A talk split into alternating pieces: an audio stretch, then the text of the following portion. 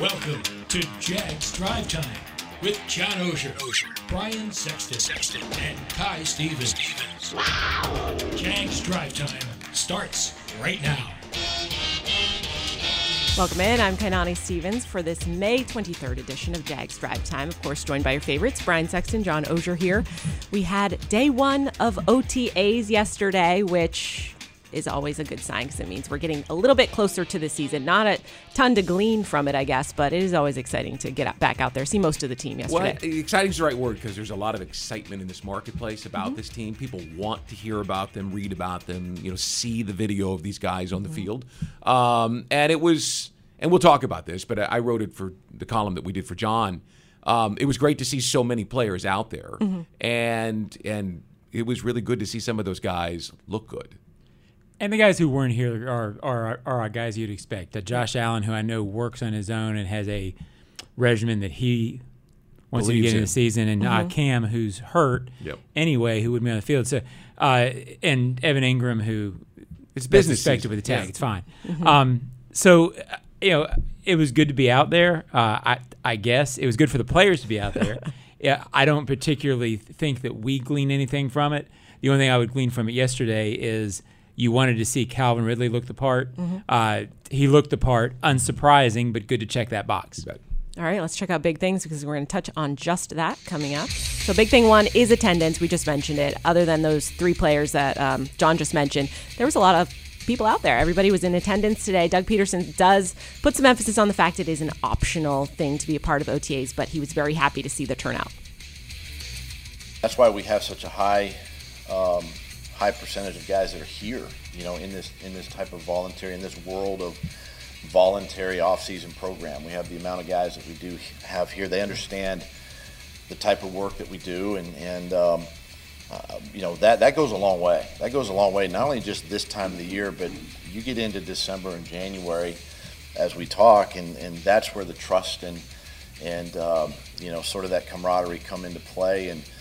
And uh, but we're building that foundation, you know. Um, every year's a different year. Every team's a different year. Last year's done, and it's in the rearview mirror. And we're still trying to establish, you know, another team this year, and, and putting all those pieces together. But but that trust factor, I think, in having that in me and me and them um, goes a long way to, to the reason why I think we have so many people here. Huge turnout, lots of buy-in. Big thing number two, assignment football. So obviously this time of year, you want to stay healthy. They're just wearing helmets and shorts, no tackling at this point. So a lot of it for Doug, he said, was just focusing on your role on this team and what you have to do come season time. You know, in, in this time of the year right now, uh, it's it's all about just assignment football. You know, there's no there's no contact. The, the physicality is out of football, you know, and, and it's just about assignments. And we're wanting to see the young guys, you know, incorporated in there. We want to see the veterans just take another step in leadership and just understanding, um, you know, what we're asking them to do. And, and it's just a matter of, you know, not getting anybody hurt uh, this time of year. You just don't want any setbacks that way, um, you know, this close to camp.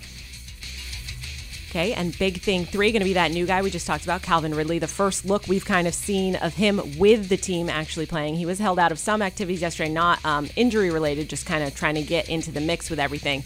But Press Taylor said he is very excited to have him here. I've watched every snap Calvin's played in the N F L, just like a lot of our guys have. So we're very confident in the player we're getting.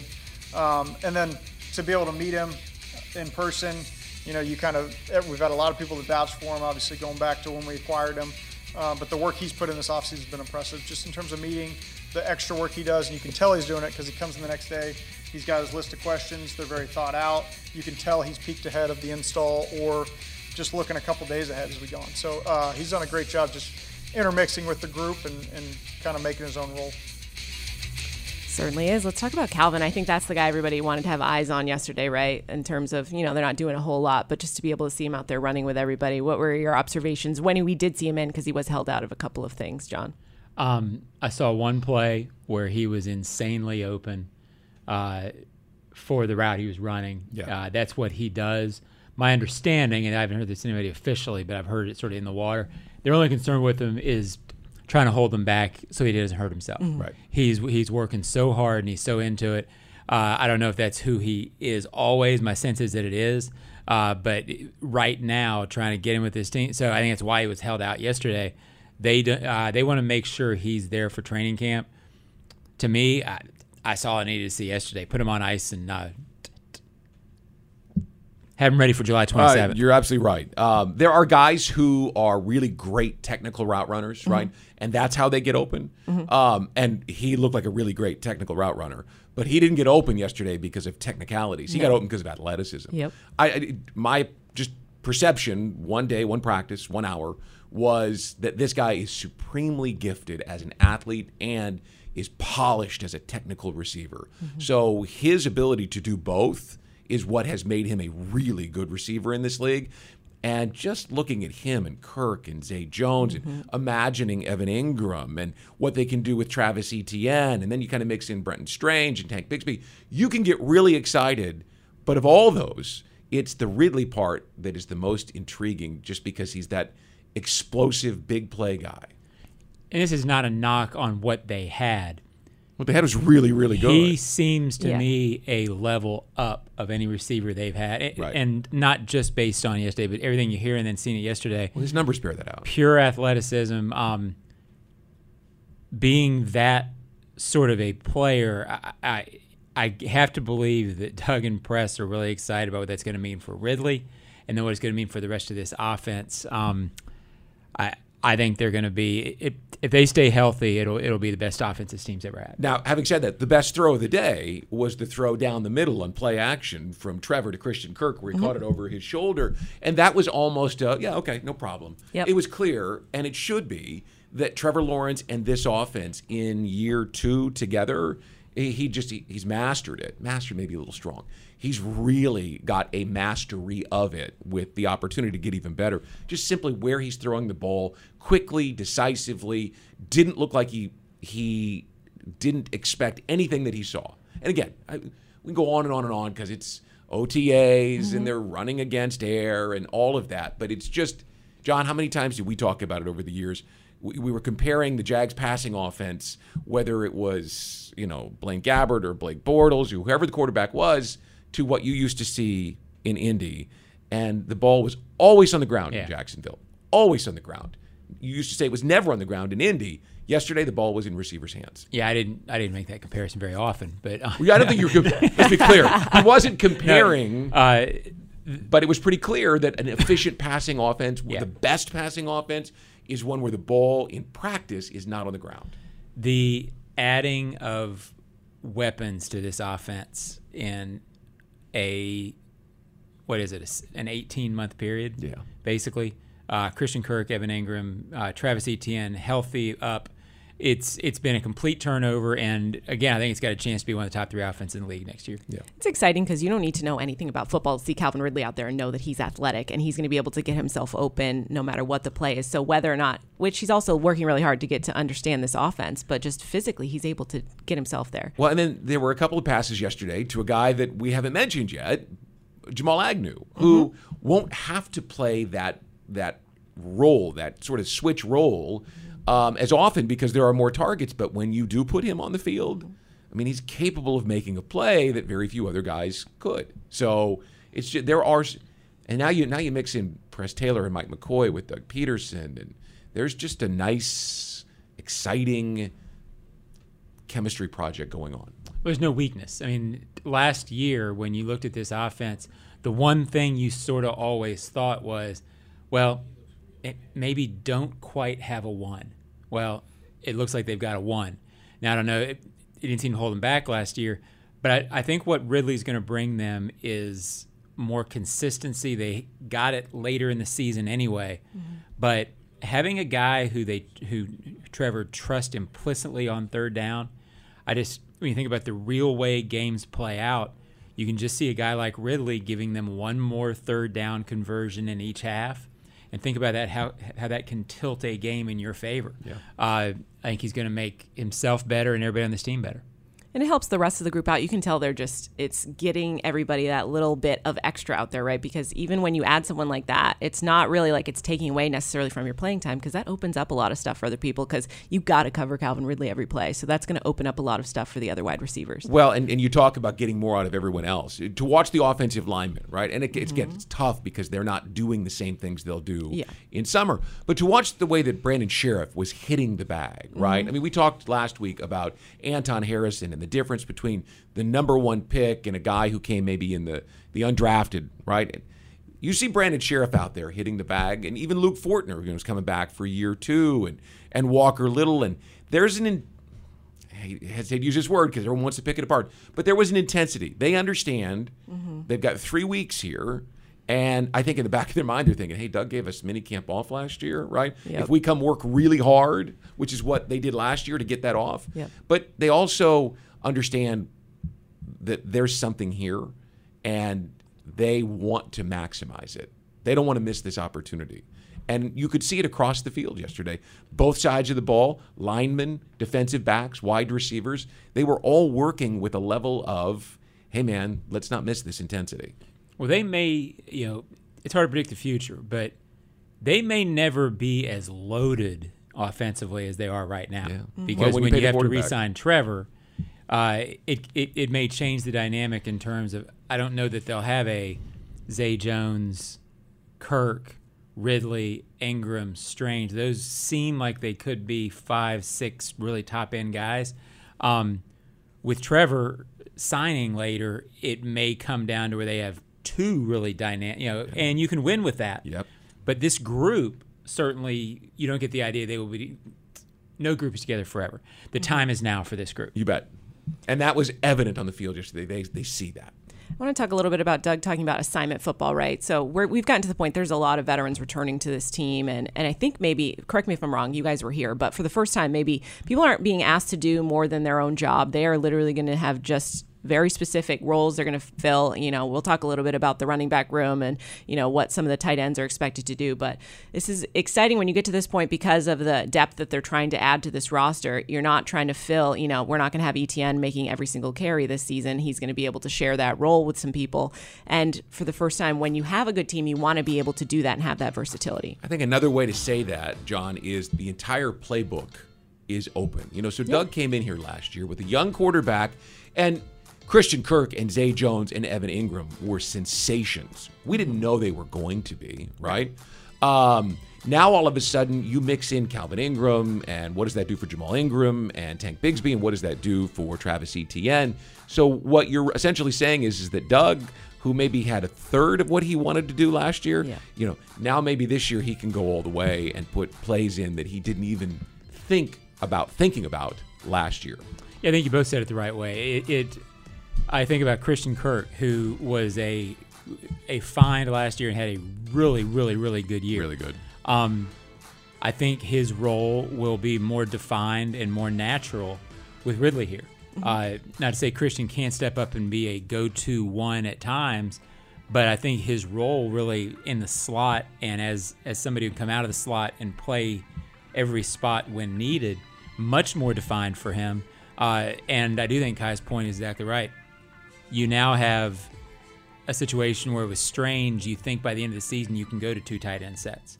You don't have to have Etienne on the field every play. You can have Tank Bigsby on the field at times, uh, giving him some relief. So it, it's, I said it during the draft. To me, they found a way to get Doug, uh, I don't call it the best offense he's ever had because Philly was really good in seventeen. Yeah. Mm-hmm. But these receivers on paper are better than Philly's receivers that year.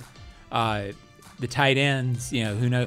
But it's back to, I think, the full deck of cards that he had in Philly. And even some of those aces or jokers, if you will. I mean, think about what we heard in twenty twenty-one before Travis Etienne got hurt. The different ways they could use him in the slot, in the wing. Mm-hmm. Now with Tank Bigsby here, Doug and Press can unleash him in a number of creative different ways. And that's Doug's style, Excellent. is to be really creative with his matchups.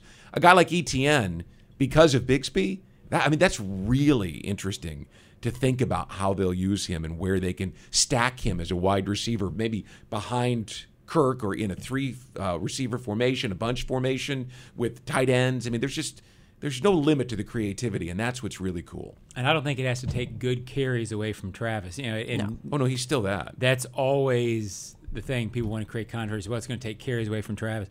I think what they can do now with Travis is run him until he needs a break and then not worry about trying to uh,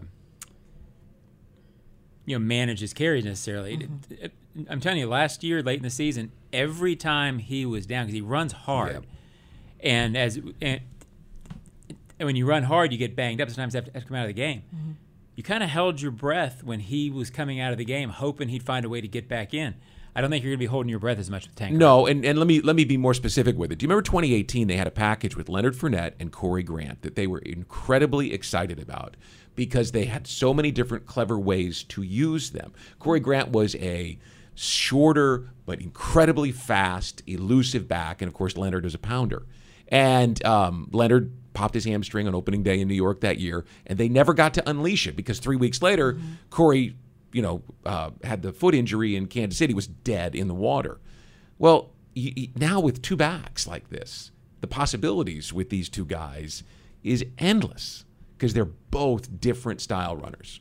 And in the current N F L, you have to have multiple running backs. That's just Yep. by the nature of that position. People are going to get hurt, and you don't want everybody ma- you don't want Etienne making the bulk of those carries. You want to give him some breaks. We're going to actually hear from him.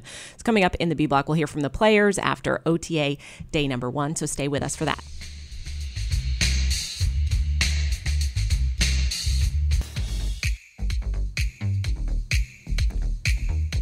Welcome back to Drive Time.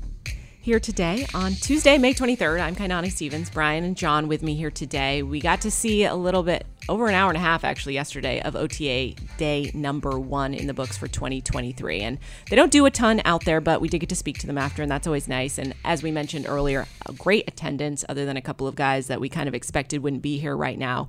So I do want to talk, uh, I got to catch up with Rayshawn Jenkins, and obviously he's always vocal, he likes to talk, but he was saying that, you know, after last year, one of his best seasons here in Jacksonville, he's really looking forward to kind of improving upon, and that they're really thinking about that big game in February. Yeah, absolutely. We saw just the potential that our team had, and uh, you know, that small little bit of success that we were able to have, and I feel like guys are just, just more hungry for that, and I feel like that's just a good, you know, uh, it's just a good goal to chase, you know, that, that Super Bowl. You know, everybody wants a Super Bowl, but the work starts now. Uh, you got to put in the work now, and it doesn't come come easy. We got to say and work to win, you know. Uh, you're not just going to step out there and, and, and win. You got to work for it right now.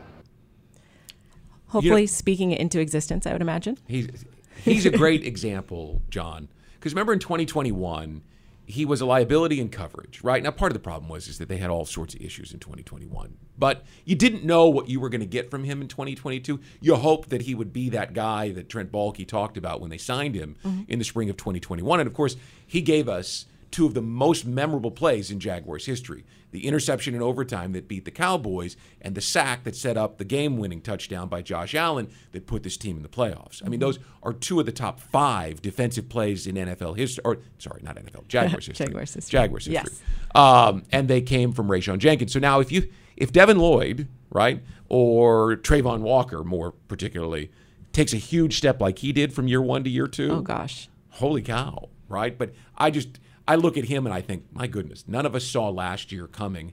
And now you look at him and expect him to make plays like that. Well, Rayshawn sort of defined the defense in a way last year. You bet he did. It wasn't really a great defense. Uh, it had stretches where you worried about it, but it also was fourth in the league in, in takeaways. Uh, they made plays when they were there to be made, and uh, Rayshawn certainly defined that. I, I, I'm not sure he was great in coverage all year, but when those plays were there to be made, he, he made them. Uh, you're sort of walking on a little bit of a line when you do that, but that's the way this defense is going to have to play. I think it's exciting, too, when you see a team, obviously, that shows flashes, right? Because if you have that ability in you, we know that ability is there. It's a lot of it's going to be, you know, continuity, being able to do that all season long. And I really feel like that's the focus right now because, obviously, um, you know, they didn't finish the season. Everybody wants to win a Super Bowl, so other than the Chiefs, everybody was unhappy with the way their season finished last year. But you really feel like they turn the page a little bit, but they're focused on just continuing that and not putting themselves in a hole where they have to win a bunch of games in a row at the end of the year. You know, at, at this time last year, we were talking about the Jaguars learning to trust. You remember that was a big conversation because Doug talked about it. Mm-hmm. The Urban Meyer thing was just such a disaster. We're like, okay, how long will it take them to recover? Yeah. A year later, we're talking about them talking about being in the Super Bowl. And right? that alone is impressive. And yeah. that, I mean, that tells you what Doug and Trent and their entire staff on both sides were able to do last year. But it tells you how much this team believes in their quarterback. Mm-hmm. I mean, they Rayshawn Jenkins is not talking about all the, well, the pass rush is going to take down the quarterback. No. He didn't, he didn't have to say it. They believe in the quarterback. They know what he's capable of doing. And obviously, you talk about mental toughness and visualization and what you need to do in the offseason, but there's a lot of places where people won't even say that. They're like, we're taking it one game at a time. And they won't even think that way. But there's several players we've talked to in the offseason, and that really is a focus for them this year. You know, Super Bowl is a thought in their mind, and it's nice to be at a spot where you're like, yeah, that could actually happen. It's not a far-fetched, like, crazy idea. Nope. Yeah, uh, ratchet it up a little bit, uh, improve in a couple of key areas, and that's within reach for this team. It's very exciting, I think. Um, we're going to talk a little bit about Travis Etienne because we mentioned him earlier, and, and that running back room is really exciting. He talked a little bit about what he's seen out of Tank Bigsby so far and what it's like working with him. I like Tank. I feel like he's uh, very passionate. I feel like he loves the game of football, and I feel like that's the guys you want around you. Uh, that's the guys who's going to push you to be great each and every day because he's looking up to me, and uh, I want to be I, I, I want to be a great example for him. I want him to see how this is a professional. So he's going to push me to get better, and I'm going to push him to get better. He also talked a little bit about taking the load off of him. He's excited about it, um, which, you know, some people could see it as competition, less carries for me. I want more carries, but he's excited. He's like, oh, yeah, take some of the hits off me. I'll be able to play a little bit more and be a little more um, outside of the box. I mean, everyone, put it that way. Everyone wants to be their best, but what I understand about him, and he talks mm-hmm. about it when he talks about he and Trevor in particular, mm-hmm. he's a winner. He came yep. from Clemson where all they did was win. Mm-hmm. That kid wants to win. Whatever right? it takes, yeah. Whatever it takes. If it means that he has four or five less carries a game, I don't think he cares. I think winning, you, you, you can hear it in his voice, you can see it in his eyes. Mm-hmm. If you're standing a- around him, in front of him, it might not come through on the video, but he's all about winning, and he knows he's going to contribute. He's very confident in his ability. Travis really surprised me last year. I, I, I knew he was good. I didn't realize that he was as tough a runner as he is. And I'm telling you, Kai, when you watch this kid play, um, he's inside the tackles, and if he's it, if he's being brought down, uh, he never gives up on a play, and mm-hmm. therefore he takes a lot of punishment.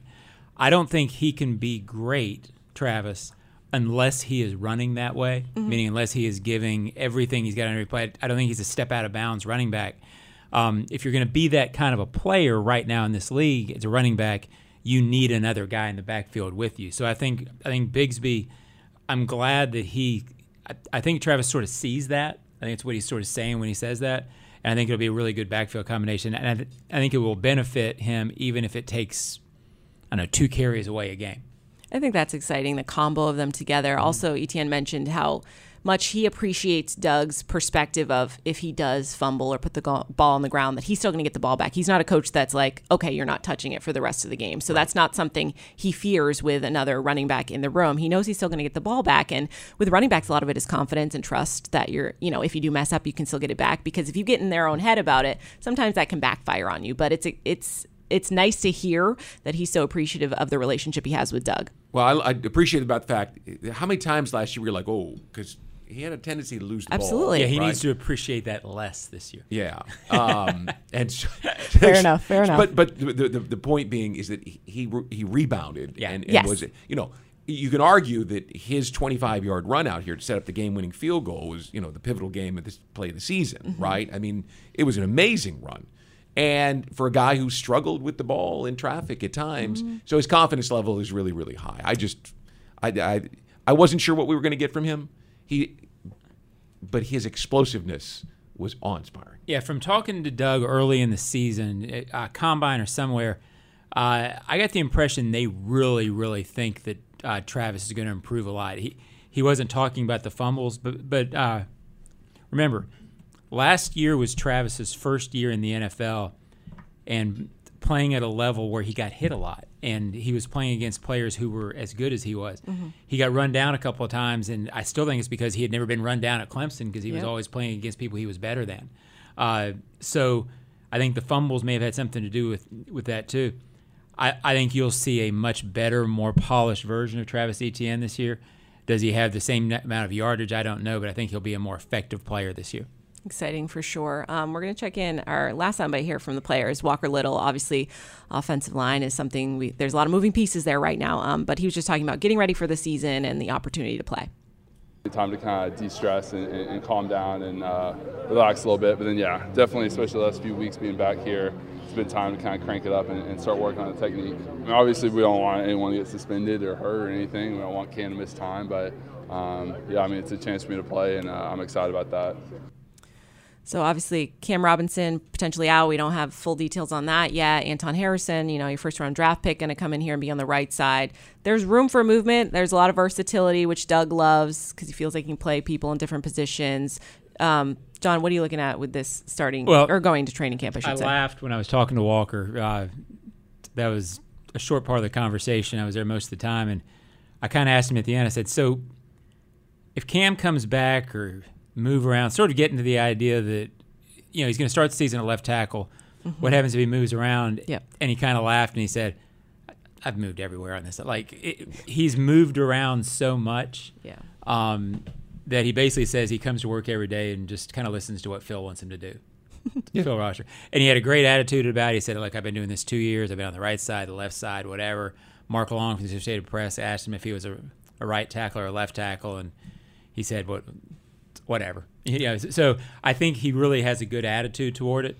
Um, I think he will be the left tackle, uh, if not all this year, moving forward after that. I think he's going to be good at that. Uh, but I love his attitude toward it right now. He he's a pro now, Brian. He's right. ready for whatever comes at him. Well, you know, I can remember standing with Tony Boselli and Jeff Loggeman at training camp his rookie year, twenty twenty-one, and they marveled at how athletic he is, right? So we talk about Calvin Ridley, and, and you can see the athleticism because he's running and he's jumping. You don't see that with an offensive lineman. It, it was the way that he was, you know, deep in his stance and able to turn his body back to the inside and, and make eye contact with the quarterback that impressed these two guys, right? He is a really gifted athlete, mm-hmm. and he's always looked the part. And then late last year, he got the chance to actually act the part out. I'm going on the whole acting thing again. Very nice. Um, he he's he is a really gifted athlete and football player, and I'm with you, John. I, I think he's going to plug in there on the left side, and, and it's going to be hard to move him out.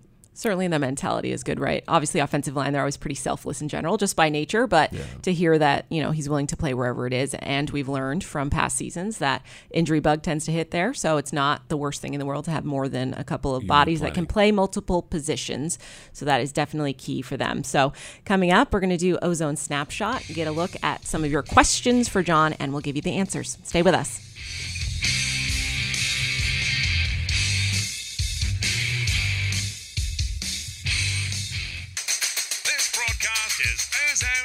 The Ozone. Welcome in, your favorite time of the week, Ozone Mailbag. We get to check in with John.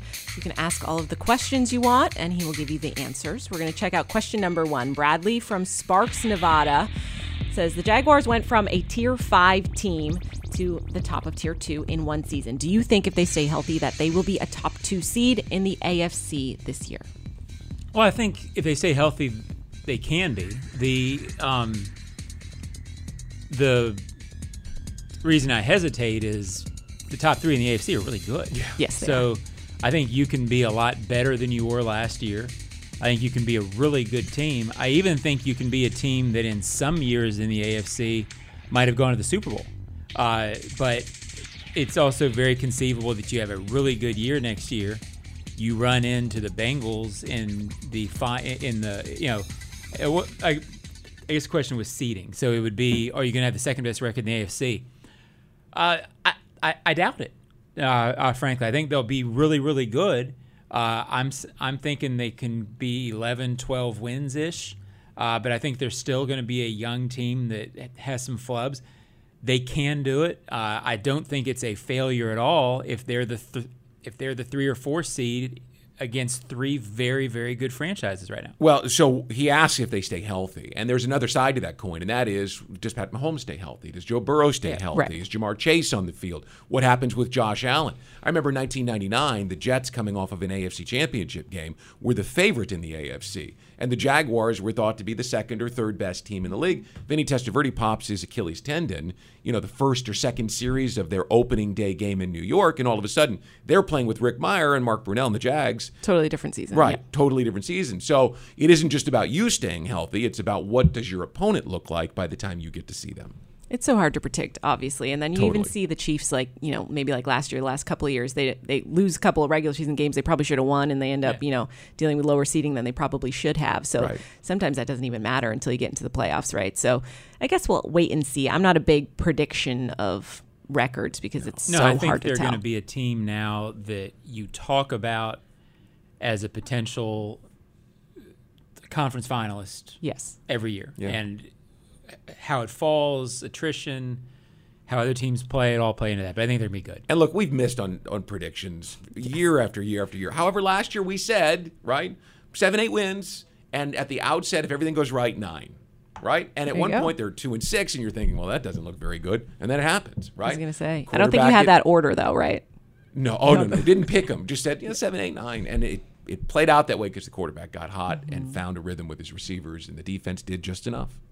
All right, let's check in on special teams for question two. Justin from Duval, of course. Do you expect any more kicker drama this upcoming season, or does Riley Patterson have that spot locked up? John, well, what do you think? Well, uh, credit to Riley, because when he first, when I first got this question, I couldn't remember the kicker drama, and then it sort of jogged my memory. I remember they had in training camp, they had, I think it was thirty-seven kickers, and so, we were getting kicked daily. Yeah, so. Uh, Does he have it locked up? I think he's the guy going in.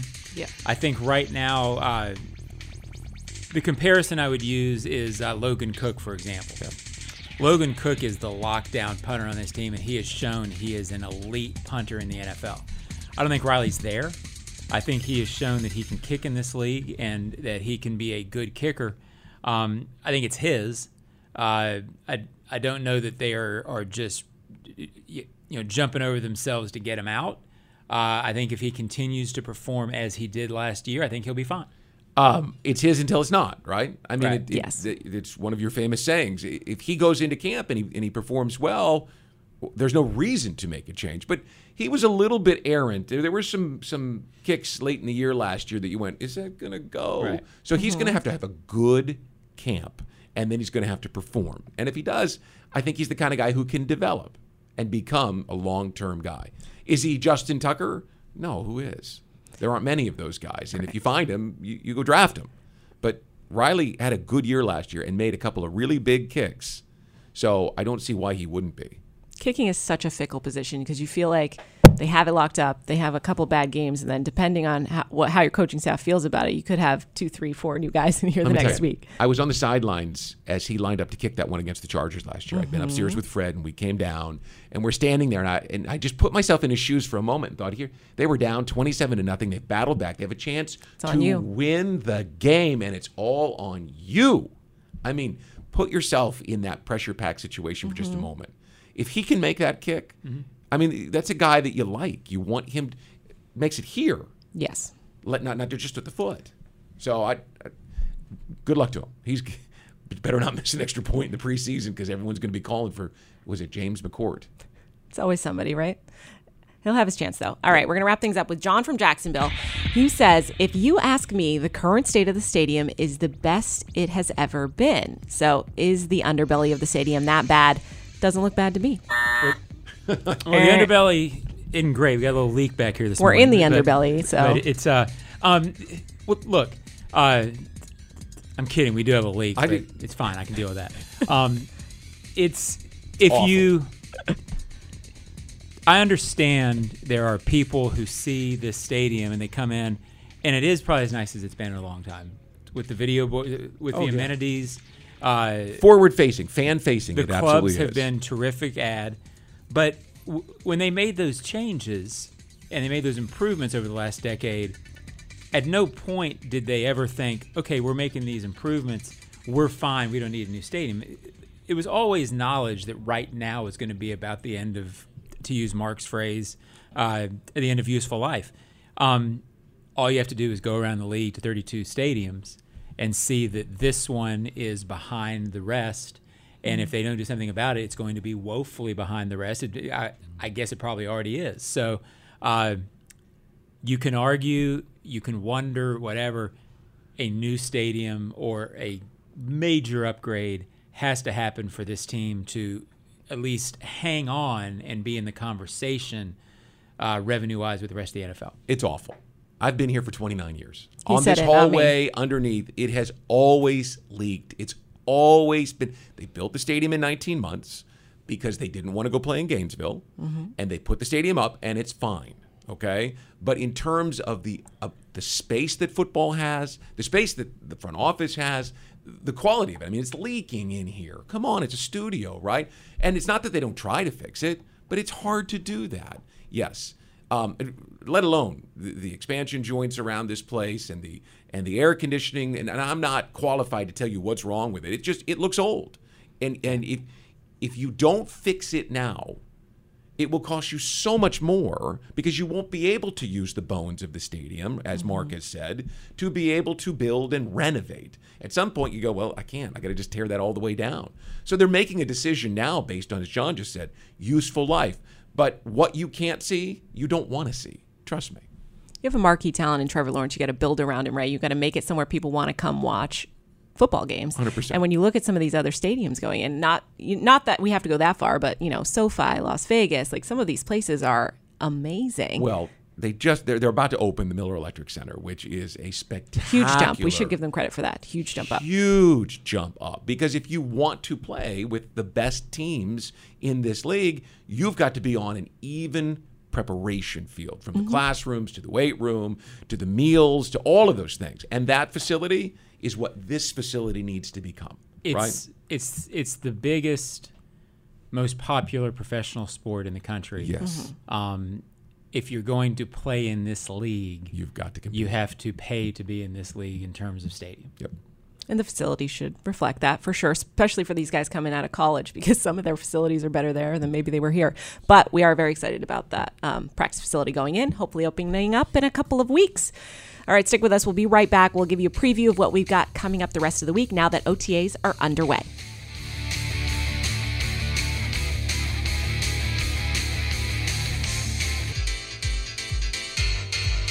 Move the freight, move the freight. Magellan Transport voted coolest office space in Jacksonville. You can apply online at w w w dot magellan logistics dot com if you want to check it out. The O T As kicked off yesterday. We were able to dodge the rain out there, so that was nice because the rest of the week looks like it's going to be really rainy and probably inside. But we do have some stuff coming up this week. Bucky Brooks is in the building. We saw him out yesterday, so he'll be here for um, to join J P um, later on this week. And John, what are you working on? Uh, well, I'll be also on. Oh, I'm sorry. On that podcast. Yes, you're the star. I'm, you're the Bucky star. I apologize. Not to, not to mention right. you. you know. uh, and I, I expect uh, we are trying to get Tyson Campbell for the Ozone podcast. Nice. And if things go well, we will have that on uh, posting on Thursday. Okay. And the reason Bucky's here, just to give folks a flavor of how close we are, is to we've got preseason television meetings. Yes, we do. The, right. So uh, we're not that far away. I mean, we're already starting to talk about that. It's it's right around the corner. Oh, so very, very exciting. Hopefully no news is good news for the rest of O T As because we're nothing, not too, too much going on, but we will check in with them after the long weekend on Tuesday. So thank you for joining us. That's it for Jags Drive Time today.